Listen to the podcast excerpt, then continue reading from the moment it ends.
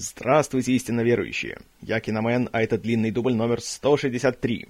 Сегодня Джон Маклейн спасает золотой запас Соединенных Штатов в фильме «Крепкий орешек 3. Двоеточие. Возмездие» 1995 года выпуска. Итак, в 90-м году вместе с выходом «Крепкого орешка 2» на экраны произошло еще несколько событий. Э, среди прочих, э, у Джоэла Сильвера и студии Fox вышло еще несколько совместных проектов. И, увы, все получились провалами. «Приключения Форда Фейрлейна» — провал. Хищник 2. Провал. Другие 48 часов. Провал. И в результате неразглашаемых причин, но неофициально говорят, что у Сильвера, как человека очень склочного и вздорного, э, произошли очень-очень большие разногласия с руководством студии Fox, после чего он взял и ушел со студии. И теперь уже его производственная компания прочно обосновалась под крылом Warner Brothers. Но, как это всегда бывает, права на серию «Крепкий орешек» остались у Fox. Естественно, после такого здорового успеха, который был у второй части, стал сразу же вопрос о том, чтобы снимать третий фильм. Но тут был э, ряд препятствий. Прежде всего, не было уже главного продюсера, а вместе с Сильвером в знак солидарности ушел из этой серии и Лоренс Гордон. Поэтому не было такого, знаете, человека, который душой и телом стоял за этот сериал и добивался съемки третьего фильма. Не было режиссера, потому что Ренни Харлин пошел снимать всякие другие большие проекты, среди прочего, «Скалолаза», которого, что иронично, э, студии подавали как «Крепкого орешка на горе». И, что самое важное, у «Крепкого ореха 3» не было сценария. Хотя, конечно, предпринимались различные попытки написать продолжение, и были привлечены много-много сценаристов. Э, среди прочего, был сценарий под названием The Troubleshooter, то есть, эм, как это лучше перевести, э, разрешитель проблем.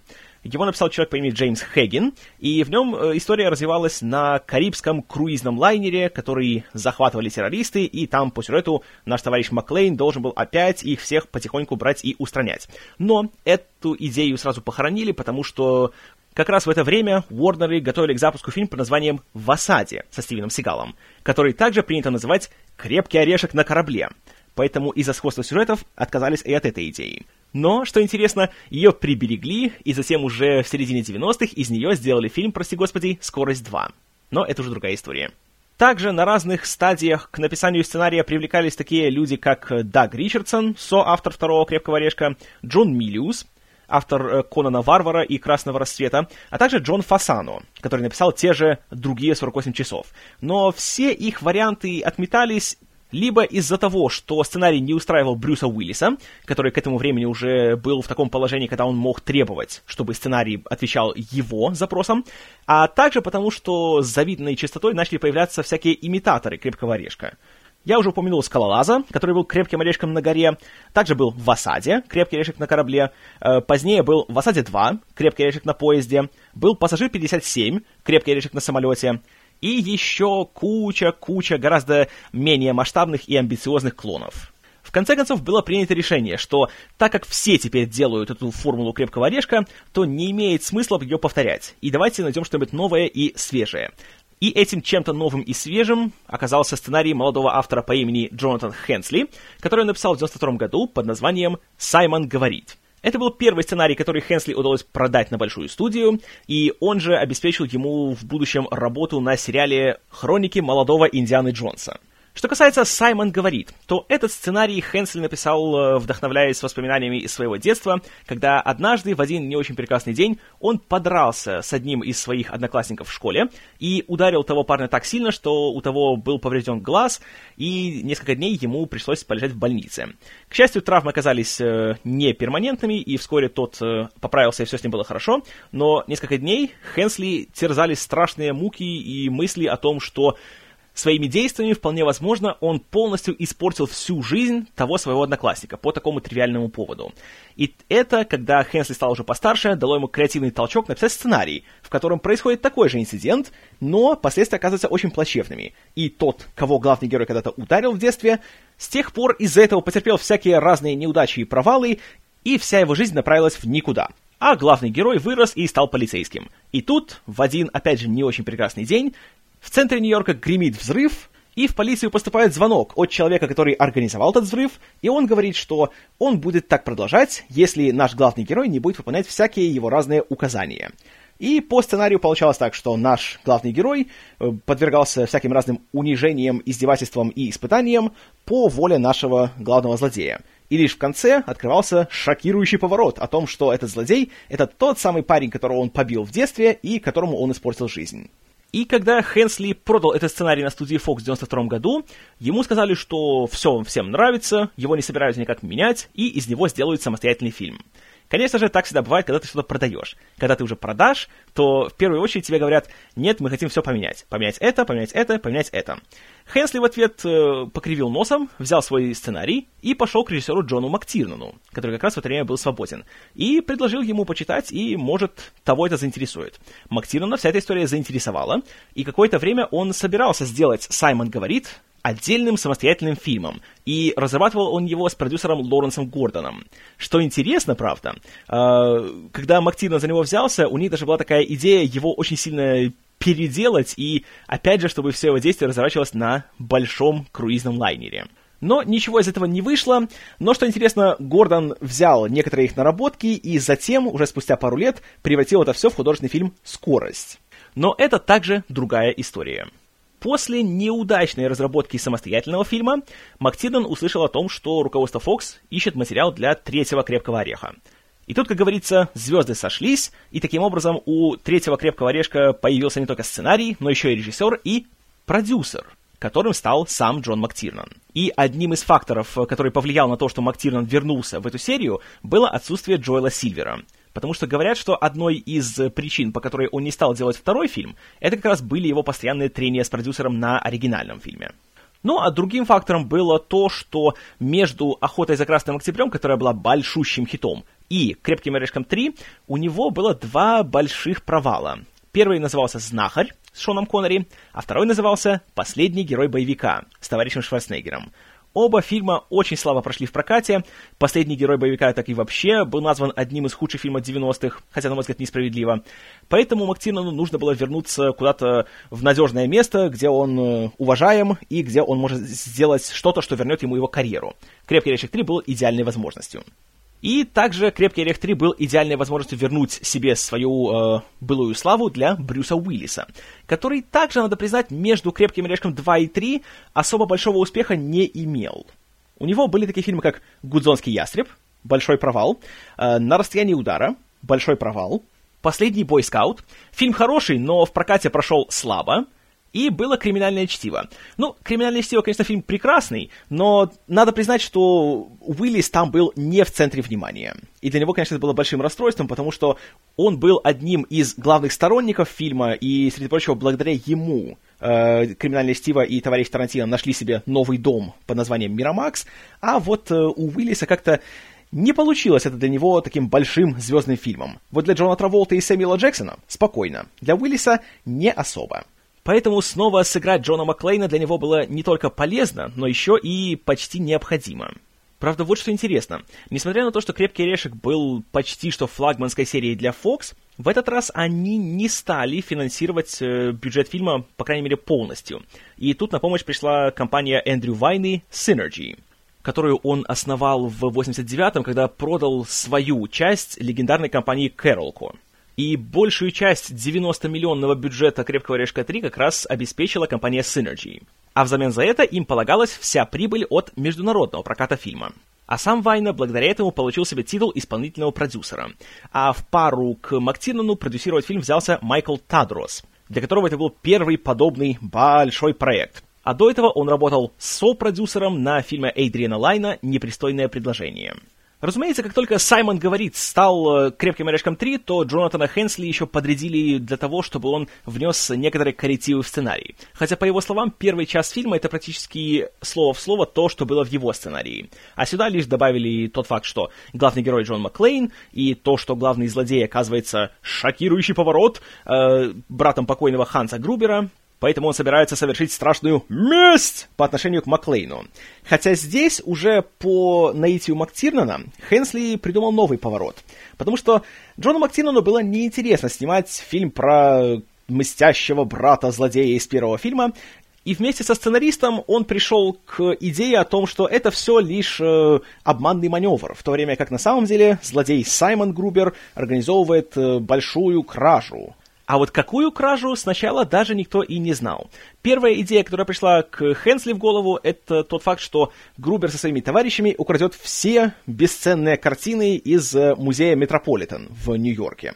Однако тут он быстро понял, что смотреть на крутых злодеев, которые бегают со скрученными в трубочку картинами, как-то не круто.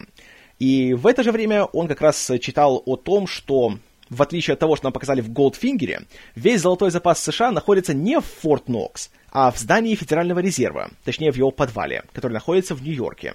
И это дало ему идею, что «а давайте они будут грабить Федеральный резерв». И зрелище злодеев, которые крадут тонны и тонны золотых слитков, это, конечно, уже выглядело гораздо интереснее и гораздо веселее. А именно к этому стремился МакТирнан. Тут, правда, сразу возникло такое препятствие. Золото красть не так уж легко, потому что оно очень тяжелое. И, среди прочего, на эту тему в «Трех королях» была классная шутка. О том, как наши герои собирают золотые слитки в спортивные сумки. Все вроде, да, загрузили, классно, пошли, поднимают сумку, а она рвется от веса золота.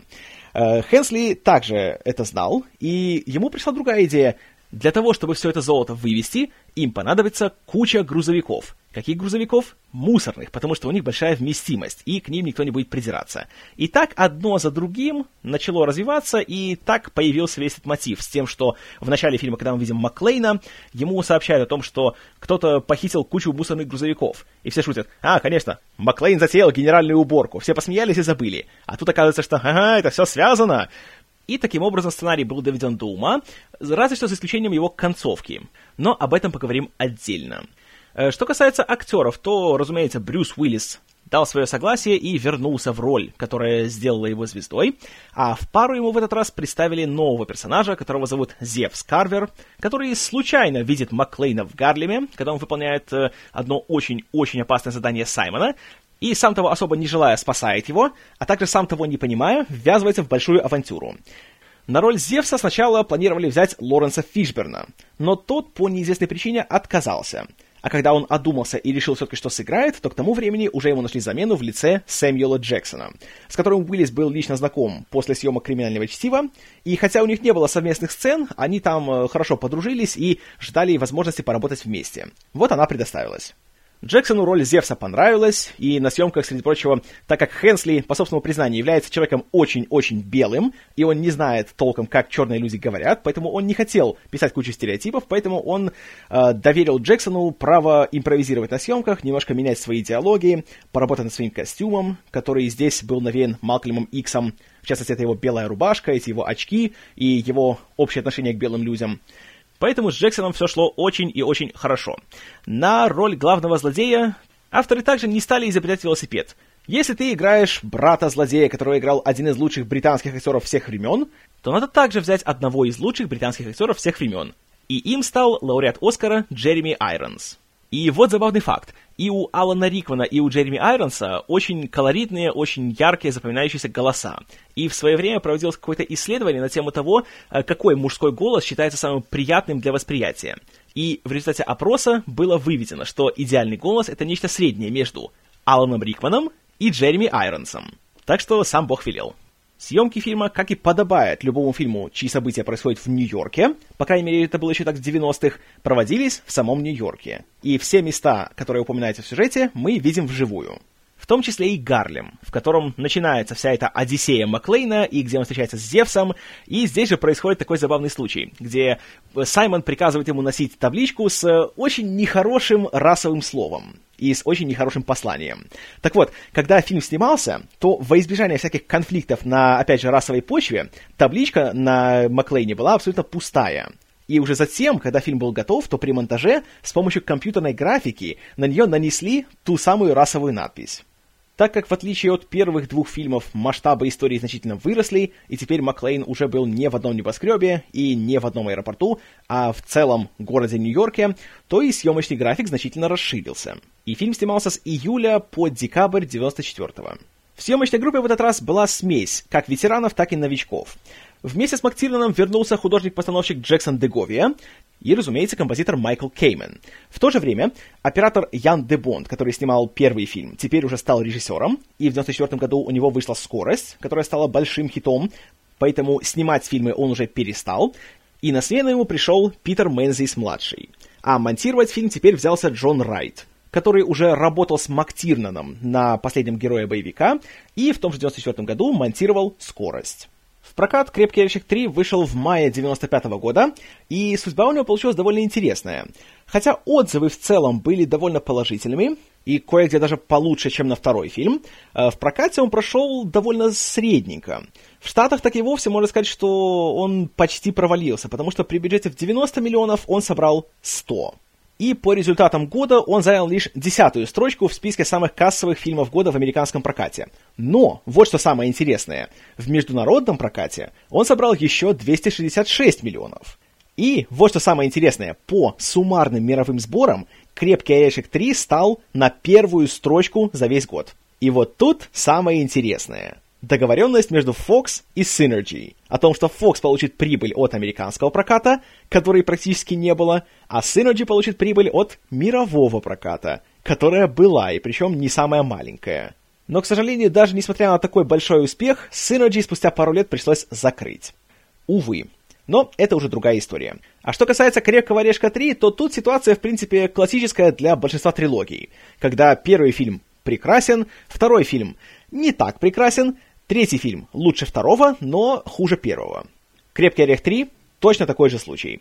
Фильм получился очень бодрым, очень веселым, э, очень зрелищным, где надо смешным, где надо серьезным, где надо немножко даже таким страшноватым. Э, в плане насилия тут есть пара сцен, которые такие, знаете, такие, немножко, конечно, пробирает. И то, что вернулся МакТирнан, сразу же означает то, что снова стало больше веселья, больше радости. И насилие, то, которое есть, оно как-то, знаете, не так сильно давит и бросается в глаза, как это было у товарища Харлина. Несмотря на то, что фильм начинается с взрыва в торговом центре, в котором явно, если не погибли, то точно пострадали десятки людей, ничего не повинных. Но несмотря на то, что начинается все с теракта, как-то нет такого чувства, что «О, это тяжелый фильм, я не хочу его смотреть, мне это не нравится». Вот это большая заслуга режиссера. Еще одна его заслуга в том, что он снова сделал Маклейна Маклейном. Он здесь не Супермен без страха и упрека, который вечно находит остроты на любой случай жизни, и он один такой умный, а все остальные идиоты. Здесь у него снова есть какая-то слабость, и здесь он снова сам себя должен сначала победить, чтобы победить своих злодеев. И если в первом фильме у него не было обуви, что доставляло ему много хлопот, то здесь все подвиги он совершает со страшнейшего бодуна – и в этом плане очень хорошо срабатывает наличие Зевса Карвера, которого играет Джексон. Потому что когда Саймон начинает гонять Маклейна и Карвера по городу и заставляет их разгадывать всякие задачки и головоломки, то, естественно, у Маклейна немножко голова не варит в этом состоянии, и у него ничего не получается. А вот Карвер, человек умный, сообразительный, смекалистый, он как раз выполняет за него, по сути, всю черную работу. Простите за каламбур.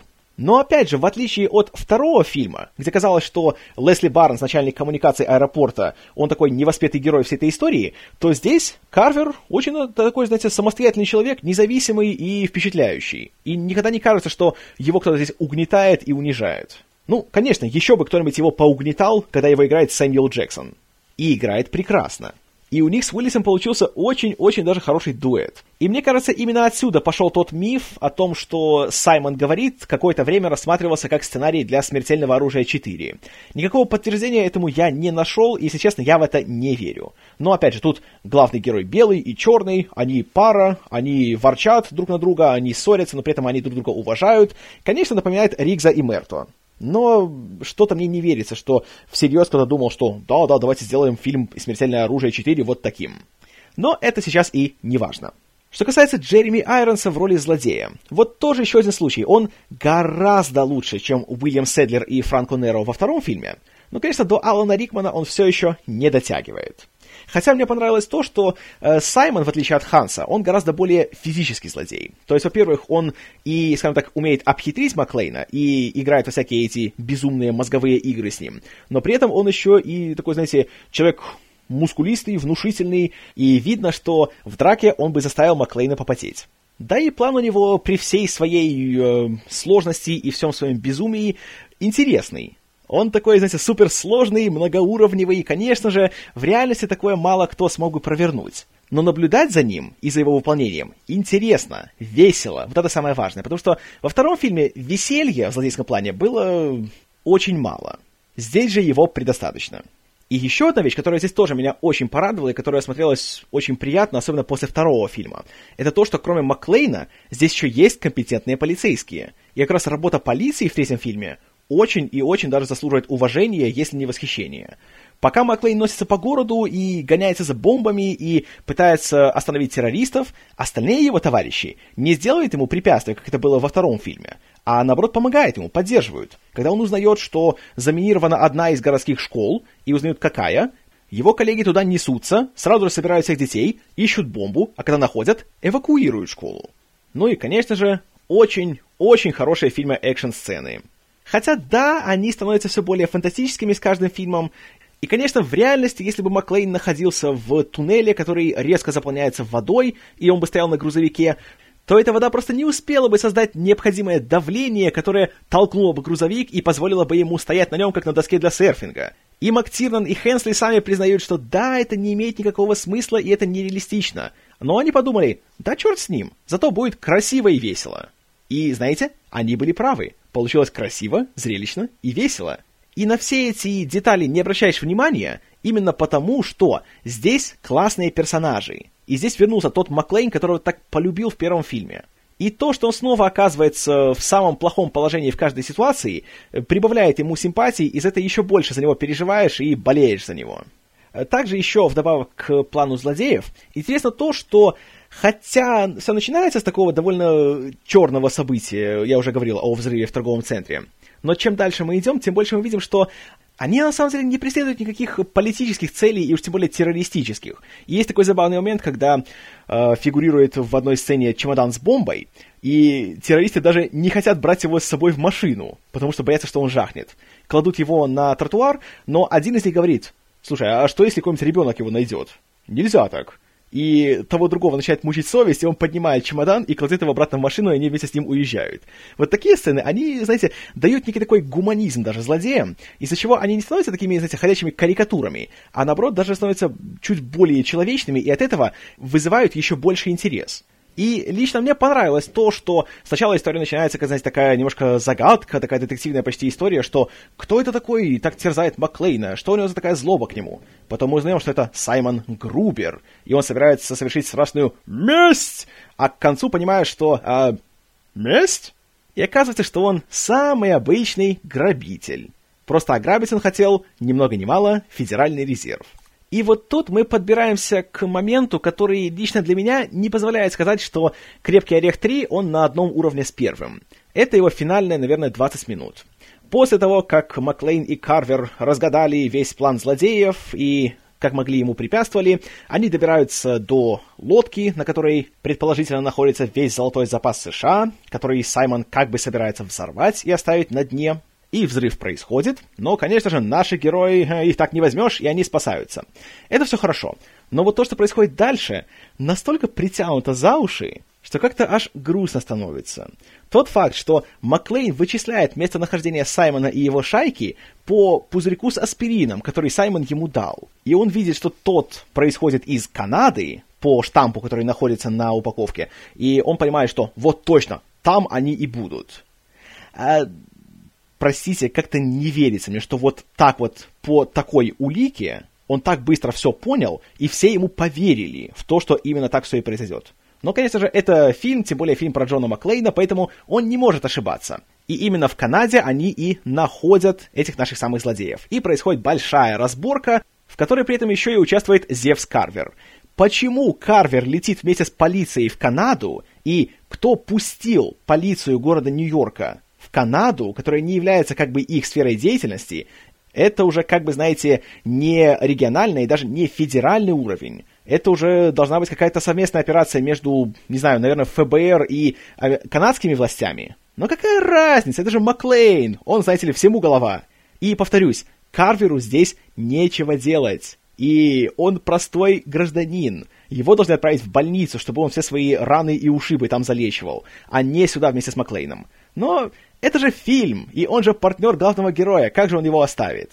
Вот, конечно, это, по-моему, не очень. Можно было сделать и получше. Гораздо.